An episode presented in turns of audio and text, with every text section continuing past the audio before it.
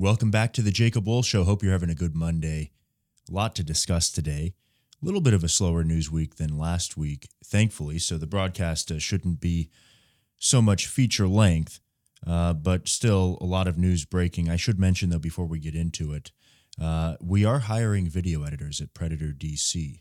So if you're a very experienced, a very talented video editor, you can uh, send in an email uh, to uh, jacob at jacobwohl.org is the place to send that. Uh, but we begin the show today talking about a precipitous collapse in the British pound. What is going on in the British pound? What's going on in the UK? This uh, currency crisis that's taking place there could have ramifications all around the world. Uh, people depend on these kind of first world currencies to be reasonably stable. And so there are there's a whole world of bets that take place, side bets. There's there's a whole world of, of derivatives markets that exist to stabilize global trade. And all of those markets are going to be uh, absolutely rocked to their core uh, by this. This is going to be a very significant move. It is already a very significant move all over the world. Uh, and it is having already ramifications on global trade. It's causing issues uh, as it relates to uh, currency bets at various banks. This could could start a real crisis. Now, you, you remember what basically happened in the world of Bitcoin throughout this year, this massive crash. Well, the the uh, market for something like the British pound is much much larger. The degree to which there are side bets, the degree to which uh, there is leverage uh, in something like the British pound is much higher. But we start here with a report from the Financial Times. Uh, it says here, uh, title of the report is "The British Pound Extends Its Decline in Sunday Night uh, Trading." It says here, uh, traders bet on emergency interest rate rise after pound hits record low. Currency crumbles further after UK Chancellor announced biggest tax cuts in 50 years. So they had this new chancellor in. They've announced tax cuts. They're going to a Reagan esque policy. says here the pound tumbled to a record low on Monday while government bonds extended heavy losses, stirring expectations of an emergency rise in UK interest rates in the wake of Chancellor Kwasi Kwarteng's package of tax cuts last week. The currency lost as much as 4.7% to trade as low as uh, 1035 in terms of dollars in the morning before stabilizing to around $1.07. After Kwarteng vowed at the weekend to stick to his tax cutting drive, prompting warnings that the UK is entering a currency crisis. The early fall took the pound to its lowest ever uh, recorded levels. It has sharpened criticism on Friday on Friday's fiscal uh, sentiment when the chancellor announced a massive new wave of borrowing to fund $45 billion of tax cuts and a package to curb rising energy bills. And I think when you look at this, it's more likely that the energy subsidies are a problem here. Of course, the UK is part of this uh, proxy war against Russia. And now you have a, a situation in which they are paying the price because Russia is not sending the kind of energy that they were sending in terms of natural gas and oil prior to their invasion of Ukraine. That's the real issue. And so the, the government says, well, don't worry about that. We know that the prices are actually up 50%, 60%, 100%, 800% across Europe. Don't worry about that. All we're going to do is uh, cap your energy bill. And for the average consumer, they say that's great. I mean, I know I would. There are instances where people's energy bills rose from $200 a month to $2,000 a month for small businesses. The United Kingdom says, well, just cap your bill. Of course, somebody has to pay for that energy. The government's paying for it, and to pay for it, they are printing pounds. They are printing money. And, they, uh, and the market is telling us that they're printing money far beyond what they've actually declared. That's what the market is telling us here. Central bank declined to comment further but uh, this is really causing a lot of problems in the UK. their buying power as their currency, of course, goes down, it, it lessens. So, in real terms, the currency becomes, or the, oil becomes even more expensive. Not a good situation in Europe, not a good situation for the UK. And it, and it bodes very well for Russia. Of course, uh, I have predicted that this uh, Western alliance, so called Western alliance between the United States, Europe, Australia, uh, the traditional Western allies, that is going to come apart at the seams come winter. Now, I don't know very much about long term forecasting of weather. The people that actually trade energy professionally, they are very good at uh, figuring out what the weather is going to be months in advance and then figuring out who's going to figure that out and trading energy on it to try to have some edge in the marketplace. But uh, that's not my expertise. We will see how cold this winter really is. That's what we will have to see. Uh, Martin here in the uh, live chat, uh, for those of you watching on YouTube, he says uh, they removed bankers' bonuses uh, too, right? No doubt the crash is a revenge ploy by spiteful market makers. That could be. Uh, in fact, the, the British pound has traditionally been a favorite of market manipulators. Famously, George Soros made a ton of money. I mean, hundreds and hundreds of millions of dollars or billions of dollars on a single day uh, by manipulating the British pound lower. Doing that these days, uh, certainly in the United States, but in most countries, would land you in jail. Uh, but he did that back in the 90s uh, and made made a lot of money with that. It was kind of his last hurrah in the trading world, personally. Uh, but want to go to this uh, clip here out of the House of Representatives. This shows you exactly how incestuous the relationships between Wall Street, big business, uh, more broadly than just Wall Street, and Capitol Hill really is. And this is a clip of uh, Indiana Republican uh, Representative Trey Hollingsworth. He went semi viral with this. I just want to play the clip for you here and give you a sense of how it actually works on Capitol Hill in the world of lobbying, in the world of uh, big banks making sure that they get what they want out of the federal government. Uh, this is, uh, again, Indiana Republican Representative Trey Hollingsworth. And this is in front of the uh, House Financial Services Committee last week with Bank of America CEO Brian Moynihan. The gentleman from Indiana, Mr. Hollingsworth, is now recognized for five minutes. Well, good afternoon. I'm excited to be here with each of you. Before I get started on my questions, Mr. Moynihan, I wanted to let you know, Saruthi, raise your hand, Saruthi. She has been my team member for a couple of years now, but on Monday she becomes a Bank of America team member, about which she is very, very excited. So I hope you'll take good care of her and know and recognize the talent that she has shown already in our office. I'm sure she'll do the same at Bank of America. We will do that, and her father already works for us, so he'll Oh. take care of it. You should have called us. Um, well, good. Well, I appreciate the opportunity to chat about some of these issues today. What I'm really interested in is the state of the economy. So you hear that there. I mean, just the the absolute uh, incestuousness. That's again uh, Representative Trey Hollingsworth. This is a Republican from Indiana talking to Brian Moynihan, and he says, "Oh, her father already works for us. That's great. You know, now she's going to come join as well. And anytime that we need something, I'm sure from uh, your staff, anytime that we need uh, moves in, within legislation, anytime that we need a bailout, we will uh, certainly have a direct link." uh, right into your office, and uh, that's all the better. Now, of course, you heard at the beginning of that clip, likely uh, Representative Maxine Waters. She is the head of the House Financial Services Committee. She is the chairwoman of that committee. Uh, and you might think that that's crazy on the surface, seeing what you have probably seen in public of Maxine Waters.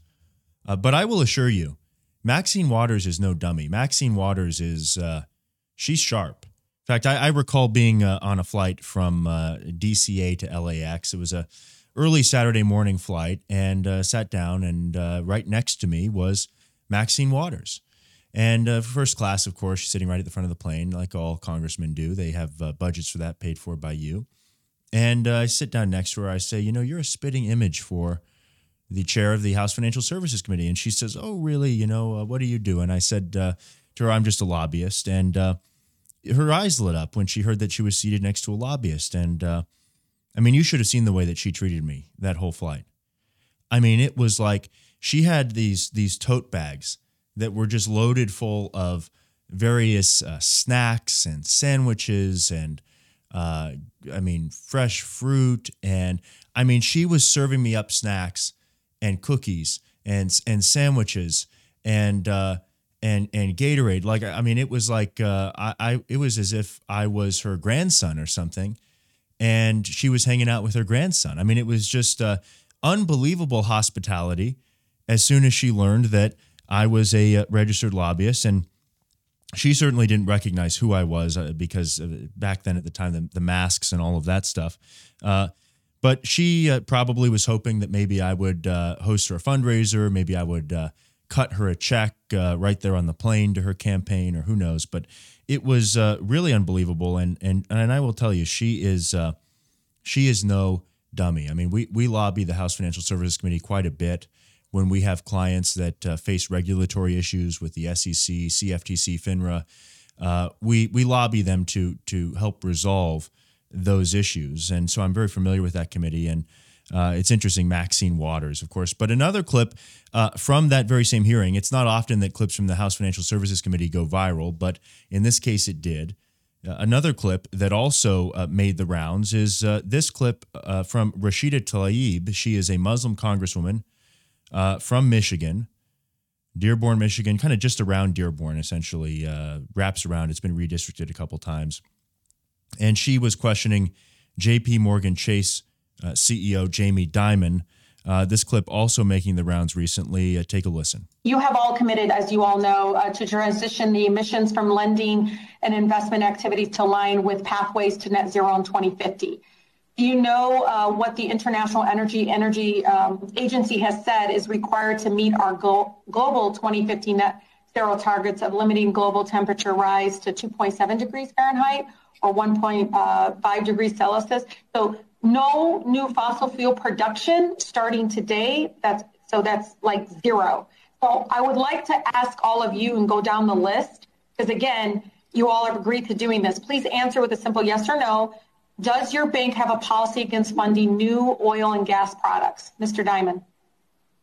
Absolutely not, and that would be the road to hell for America. Yeah, that's fine. That's fine. Sir, you know what? Everybody that got relief from student loans has a bank account with your bank should probably re- take out their account and close their account. The fact that you're not even there to help relieve many of the folks that are in debt, extreme debt because of student loan debt, and you're out there criticizing it that was the analysis from uh, Rashida Tlaib. She's very unfocused, of course.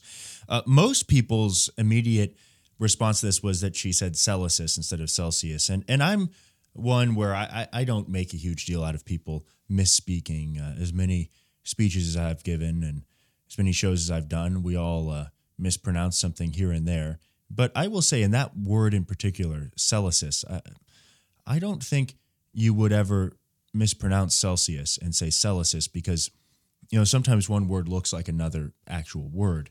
In that case, I I think maybe she just doesn't know what the word actually is or was. I mean, certainly she has figured out now. Uh, but but my analysis goes deeper than that, and and I took a look. I was interested. I took a look at Rashida Tlaib's uh, Rashida Tlaib's uh, district, and uh, I have I have looked at kind of the demographics, what's going on there, and what exactly she's calling for, what that would mean for her district. So she is uh, from Michigan's 13th congressional district. This is a district of about 705,000 residents, uh, consisting of the area sort of directly surrounding Dearborn, Michigan. And and it's again, it's been redistricted a number of times. She hails from Dearborn. She is Muslim, uh, a large Muslim population, of course, in Dearborn, Michigan. I'm sure many of you have heard of that. Uh, but the district's median household income is $37,000 a year. 37,000 a year. That's the median household income uh, in Rashida Tlaib's district. Uh, the college graduation rate is 17%. Uh, the high school graduation rate is only 83.5%.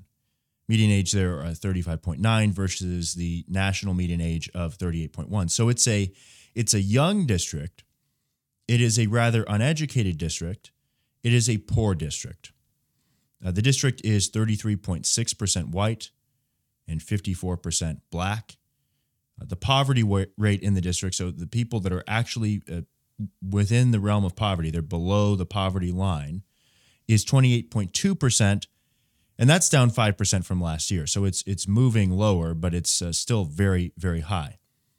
Uh, to give you some reference, the US itself has a national poverty rate of 11.6%. Uh, Michigan's statewide poverty rate is only just slightly higher than the national rate at 13.1. So this is a very poor district. If you've ever been through there, you, you know it's a very, very poor district. It's very crime ridden. Uh, it's a miserable, miserable place. Uh, the median property value there is $79,400. Yet, you know, all this misery and, and the failings that are going on there, uh, the district is rated as a D plus 23 district. No Republican has a chance in Rashida Tlaib's district. These are where Republicans go, places like this, to run these kind of phony races that you see. You know, where, where Republicans go and they run in a district that is D plus 23 and they raise a lot of money and they say, we're going to get rid of fill in the blank big Democrat. And of course they don't. And this is the realm of the career candidate. You've all heard of, heard of career politicians, but one of the things that I've talked about on this show are career candidates. These are people that bounce around. They do things like run against Nancy Pelosi and they say, We're going to beat Nancy Pelosi. And they don't have a plan to do it. They don't really think it's even possible. They raise millions of dollars with viral videos. And what happens is they do things like pay campaign managers and various subcontractors lots of money. And then some of that money is kicked back to them to live on. Uh, I think I covered uh, one of the more blatant fraud schemes that took place, which was the campaign of Kim Klacik. Remember this gal? Uh, good looking uh, black girl running up in Baltimore. Had zero chance of winning. Deep blue district raised tons of money. Boomers fell in love with her. She got a podcast deal out of it, but it was one of those type deals. And we covered that in more detail when it was first revealed to be a big scheme. Uh, the left runs these occasionally as well, but uh, the right is is is more apt to run these kind of races. In any event, she's in a D plus 23 district. Now, let's talk about what she's what she's exactly calling for here. Rashida Tlaib is, is suggesting there should be no fossil fuels. They should be shut down immediately. But uh, her constituents can't afford the kind of electricity that she's calling for. They can't afford to drive electric cars, certainly. The average household income is $37,000. The poverty rate's almost 30%, was over 30% last year. So they can't afford this, this luxury electricity that she's talking about. And remember, this is an energy intensive place to live because it gets kind of hot and muggy in the summer. And uh, in the winter, it's very cold.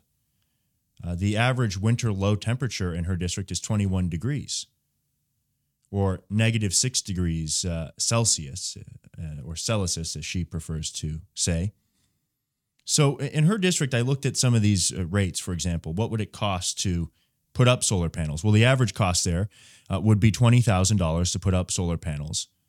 Remember, the homes are only valued on average at, at $79,000. So it's not as though you could get a mortgage against your house to put these things up.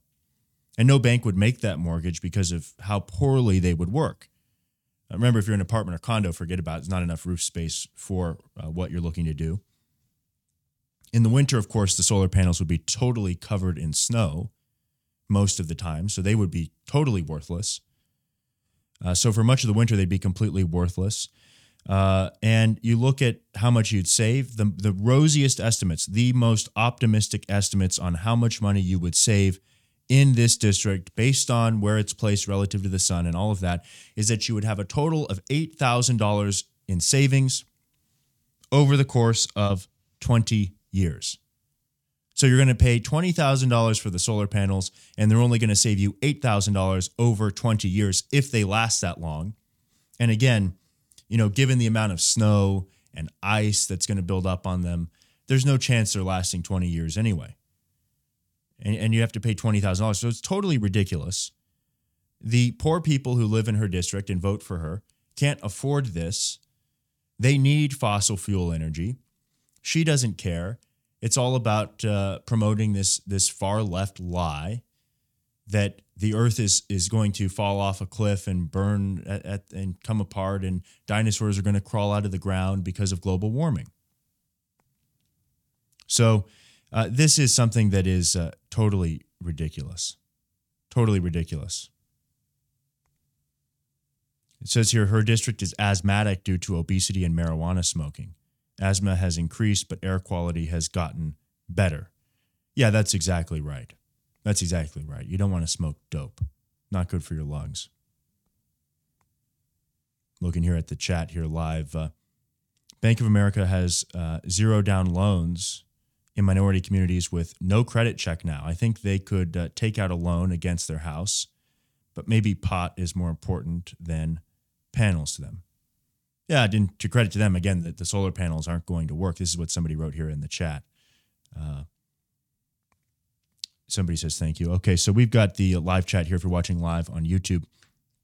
There was a case that uh, came out last week, and uh, has to do with James O'Keefe. We all like James O'Keefe. I think everybody watching here is a fan of James O'Keefe. But the important part about this case is the precedent that it has set or that it is attempting to, to make, which is totally new law. No law calls for anything like this. It's utterly disturbing. Uh, the story here out of Axios jury awards Democrat firm $120,000 in Project Veritas lawsuit. So, what's going on here? Uh, well, the, the report here from Axios says uh, a jury found Project Veritas liable in a federal civil case for fraudulently misrepresenting itself and violating wiretapping laws after the conservative group targeted a Democratic political consulting firm in an undercover operation, per the New York Times. Uh, Project Veritas founder James O'Keefe said on the group's YouTube channel Thursday night they'll appeal the verdict after the jury awarded the consulting firm Democracy Partners $120,000 in the case. Lawyers for Democracy Partners told the jury in Washington earlier this month their clients were victims of political spying conducted by Project Veritas during the 2016 presidential campaign. Project Veritas insisted it was news gathering and that its operatives work as journalists uh, doing stings. Now, here's the really critical part of this story. This is really the important part. So, so listen carefully here. But the five women and four men found former operative Allison Maass, quote, breached a fiduciary duty, unquote, in the operation that, quote, amounted to fraudulent misrepresentation, unquote, after she gained an internship at Democracy Partners, quote, using a false name and story. So this is what the uh, jury said. Now, here's a question. I mean, breached a fiduciary duty. Is the claim here that investigative journalists have a fiduciary duty to the people that they are investigating? because that is just totally and utterly bizarre. I mean, when we do Predator DC as journalists, are we uh, in a fiduciary relationship with the pedophiles that we are busting who walk into the Sting House?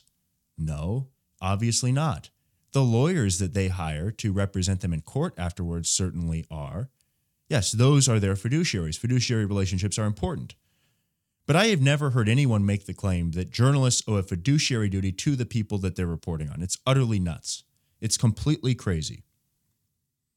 And they say amounted to false, fraudulent misrepresentation. Well, perhaps. Now, you see, if this group, Democracy Partners, wanted to sue this woman for any monies that they paid her, if they paid her any, she was, of course, just an intern, so it would have been very little or uh, perhaps none at all well, maybe they could do that. Maybe they could sue for that, uh, given that there was a false story involved if they ever paid her. Now, I would imagine Uh, because of the journalistic issues at play here, probably she didn't take any payment from them because that would start to introduce a, a muddy situation. Their lawyers would probably advise them against that. It's sort of like when, when we're doing Predator DC, sometimes the predators will offer to send the underage teen money somehow or other you know, let me send you money for this. Let me send you money to go buy Victoria's Secret or wh- whatever they say. And we always say no, just because it, it just it entangles the whole thing in certain ways. Now you have financial transactions involved, and it, it just it muddies the waters in a certain sense. It's not as though it would be the end of the world, uh, but we just cut it off because it just it, it introduces complication that we don't need to deal with when it's already so complicated. Says here, Maass secretly recorded conversations and took papers that she gave to Project Veritas, which edited and published the videos as part of an operation that Democracy Partners said was designed to embarrass Hillary Clinton and boost presidential rival Donald Trump's election chances, per the New York Times. Hopefully, their decision today will help to discourage Mr. O'Keefe and others from conducting these kind of political spy operations and publishing selectively edited, misleading videos in the future, said Democracy Partners co founder Robert Creamer in a statement. There you go. Uh, the other side here, this is what, uh, of course, uh, James O'Keefe is saying the jury effectively ruled investigative journalists owe a fiduciary duty to the subjects they are investigating, and that investigative journalists may not deceive the subjects they are investigating. O'Keefe said in a statement on Project Veritas website. Well, yes, that does look like what they ruled. And you know, the other part that comes out of this, and, and it's something that has certainly been at the front of mind for me as I, I deal with all of these relentless legal attacks from the left, is what does the concept of a jury of your peers really mean? What does it mean when it was written, and, and what does it mean now? What does it mean anymore? You know, when Roger Stone was brought in front of a jury in Washington, D.C., there was that fundamental issue the fact that they stacked the jury fraudulently, uh, that they uh, had basically Democrat operatives all throughout the jury. And are those people Roger Stone's peers? Of course they're not. You know, it starts to make you think that perhaps what you have to do is, and this might sound a little crazy, a little unorthodox, but what you might need to do is simply make it such that if you have a case which is in any way politically entangled and you create a test for that, the jury needs to be made up of people of the same political party of the defendant. Or at least it has to be 50 50 because that person, that accused person, is entitled to a jury of their peers. And if they're tried before the opposite party in a country where, where the political environment is absolutely uh, rabid, then they are not being uh, judged by a jury of their peers, not in any way, shape, or form. Now, in the Roger Stone uh, case, there was even a further entanglement that many of these people were IRS agents, they were, uh, you know, SEC lawyers, they were former prosecutors. You actually had people on the jury, and you never put lawyers on juries. Everyone knows that. But they had lawyers on the jury. They had people that were actually entangled with the prosecution. So it was even further uh, tilted. So what the hell does this mean, a jury of your peers? We I think we need to kind of dive into that as a country at some point and figure this out because uh, more and more you have situations where people are forced to plead, where people are forced to settle due to the fact that they won't get a jury that resembles anything like their peers.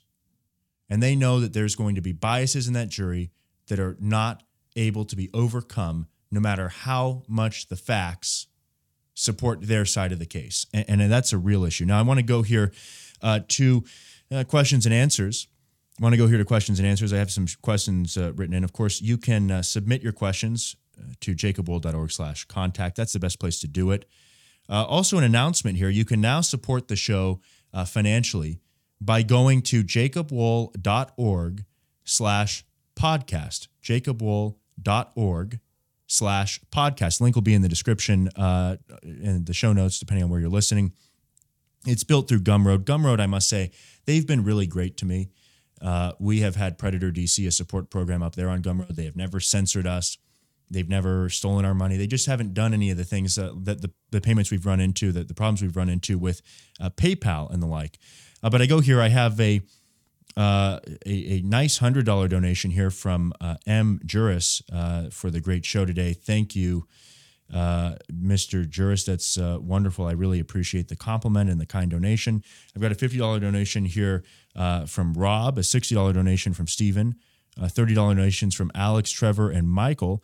and a number of smaller donations that came in as well.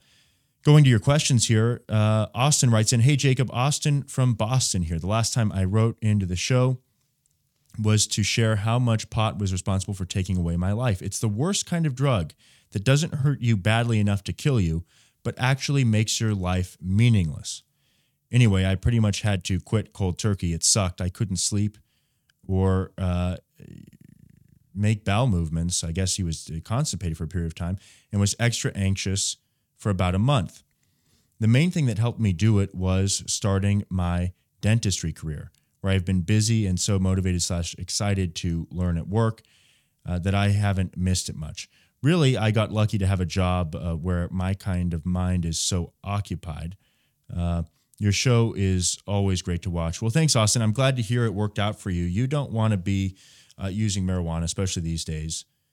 Uh, he's right about this. I, I, heard John McAfee say this once that you know if you if you use heroin or meth, you, you're going to hit rock bottom at some point, and then maybe either rock bottom means you're dead, or or maybe you can then start your life. Uh, the problem with pot is that you never really hit rock bottom in case, unless you're one of these kind of five to nine percent of the population, maybe that uh, is going to have mental illness related to it. You just don't really hit rock bottom, and instead, uh, your life just kind of floats by, and then it's over. That's the problem with marijuana. Uh, and so, Austin, I'm I'm really glad to hear that. Thanks for writing in here. Uh, I, I I remember you from the censored show, and I, I really thank you for writing in. We go to Drew here. Uh, Drew writes in and asks, "Hey Jacob, my question is regarding professional development.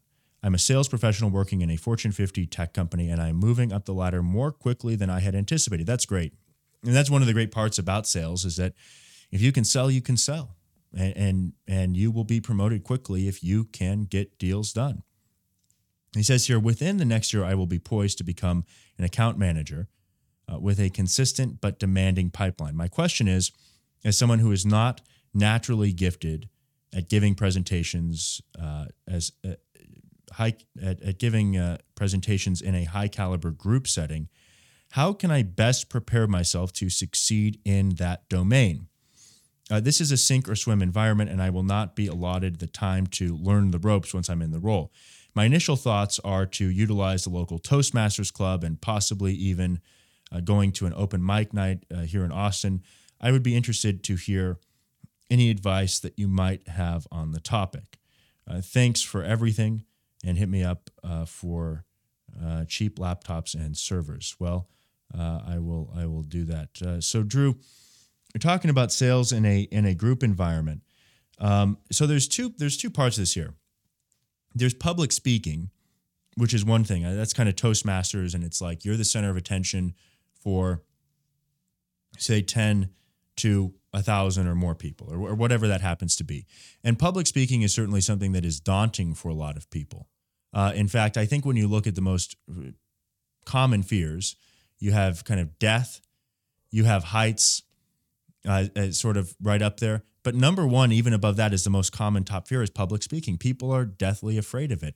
Uh, for whatever reason, it, it is a natural fear for a lot of people. So the first thing is, if you have a, a, a sort of fear of this, yeah, you've got to get over your fear, and you're right to seek out sort of exposure therapy uh, to get over the fear of of speaking to groups or selling to groups or something like that. Of course, I think that is a a wonderful pursuit and a good way to do that. Now, the second thing is going to be actually selling within a group. Now, now I've never really seen in a situation where you'd have to sell to more than say 10 people at once. Uh, I mean, basically, the largest possible group you'd be selling to would be sort of a boardroom setup. Generally, it's going to be even less than that. And in selling to a group, you know, you're going to have different archetypes you run into. Basically, in most cases, you're going to have one person in the group that's really in charge. Okay. You're, you're essentially going to sell to them. And then if you have any sort of problem children in that group, people that are the skeptics or whatever, that your job is to contain them. Because the issue would be that they would then go to that person who's in charge after the meeting and talk them out of the deal before they have a chance to consummate it. And so you have to sort of contain the concerns that they might bring up and get ahead of those before those concerns can be made uh, pertinent to the main decision maker or the main couple of decision makers. So basically, that's how you, you sell to a group. You have five people, one of them or maybe two of them are the real decision makers. You might have one bad apple in that group who's going to try to sideline the deal. The other two are, say, totally ineffectual. You know, to them, entertain them, be nice, make them like you, whatever. They, they'll vote on your side because they like you. Head off the concerns that are going to be put out by the problem child, and then you, you sell to your one or two. That's really how you sell in a group. But if the problem is the, the group setting itself, yes, get over that through exposure therapy. I think that's a fine way to do it. Um, and, you know, the other thing might be you can go out and try to get together with groups of people and convince them of things. I mean, you can uh, figure out a setting where maybe you can sell the, your company's products currently to group settings, find a way to get in there, or find a way to watch people that are doing that now, find a way to tag along with them. I think that would be a very uh, valid way of doing that that uh, would be quite productive for you. So that's the other thing that you can do. Okay, I go here now uh, to a story. Again, thanks so much, guys. Uh, Again, jacobwohl.org slash podcast, or you can uh, support on Cash App, Real Jacob Wohl, get a number of donations there. Real Jacob Wohl on Cash App. Uh, we go here now to a story that a bill that was quietly passed in the House last week. And it, it, it is an attempt to overhaul the country's election system.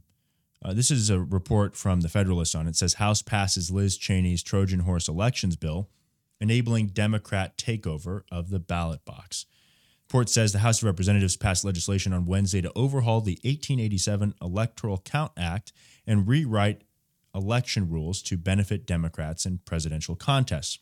The bill, proposed by a GOP uh, Wyoming Rep Liz Cheney and Rep Zoe Lofgren, a Democrat from California who is under uh, Cheney on the Jan 6 committee, reforms the 135 year old law to narrow the grounds for objections to presidential electors and open the door to late day voting. Uh, Cheney's Presidential Election Reform Act became the Democrats' answer to their failed effort to override state election laws in H.R. 1, which Senate Republicans blocked last summer. The legislation carries some of the same provisions of the doomed election bill that top Democrats uh, put on their agenda. Just nine Republicans supported the bill, all but one of whom supported Donald Trump's second impeachment, uh, who are either retiring or have lost their primaries. Uh, one person who came out in support of this was Marjorie Taylor Greene, which was quite bizarre. Then she deleted the tweet. It was, kind of strange. Uh, New York Republican uh, Claudia Tenney, who co chairs the Election Integrity Caucus, condemned the bill as the latest attempt from House Democrats to stack the democratic process in their favor and complained that the proposal did not go through the proper legislative process. The text was only released days before uh, the Wednesday vote and received no bipartisan hearing or markup in committee. Uh, it is nothing more than a partisan messaging bill intended to score cheap political points weeks before an election, Tenney said. So they're talking about this here. The broadly, uh, the bill broadly defines a catastrophic event which could be used to extend balloting for up to five days after the polls close in a presidential election, Tenney said. It also tramples on the core principles of state sovereignty and directly contradicts the United States Constitution. The legislation also creates broad private rights of action and a backdoor to empower Democrat election lawyers and partisan operatives. So this is huge here. It says that the bill defines a catastrophic event. So you can have a catastrophic event and they can actually call the following 5 days after election day to be election day. Now we all know exactly what that means. And they've already sort of done it with mail-in voting in many states to extend election day to mean all kinds of different things rather than just election day. The broad mail in voting is a huge problem. That hasn't been addressed by Republicans. It continues to go on. It hasn't been gotten rid of uh, in any large numbers. So basically, they can extend voting five days after election day if they so choose.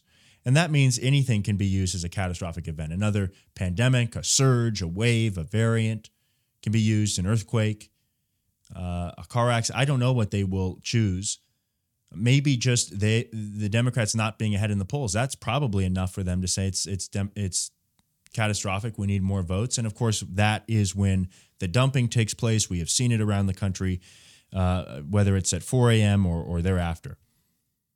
We need to get this under control. The congresswoman from Central New York called on colleagues to outlaw the private takeover elections through quote Zuckerbucks. This is Zuckerberg backing these uh, groups with hundreds of millions of dollars.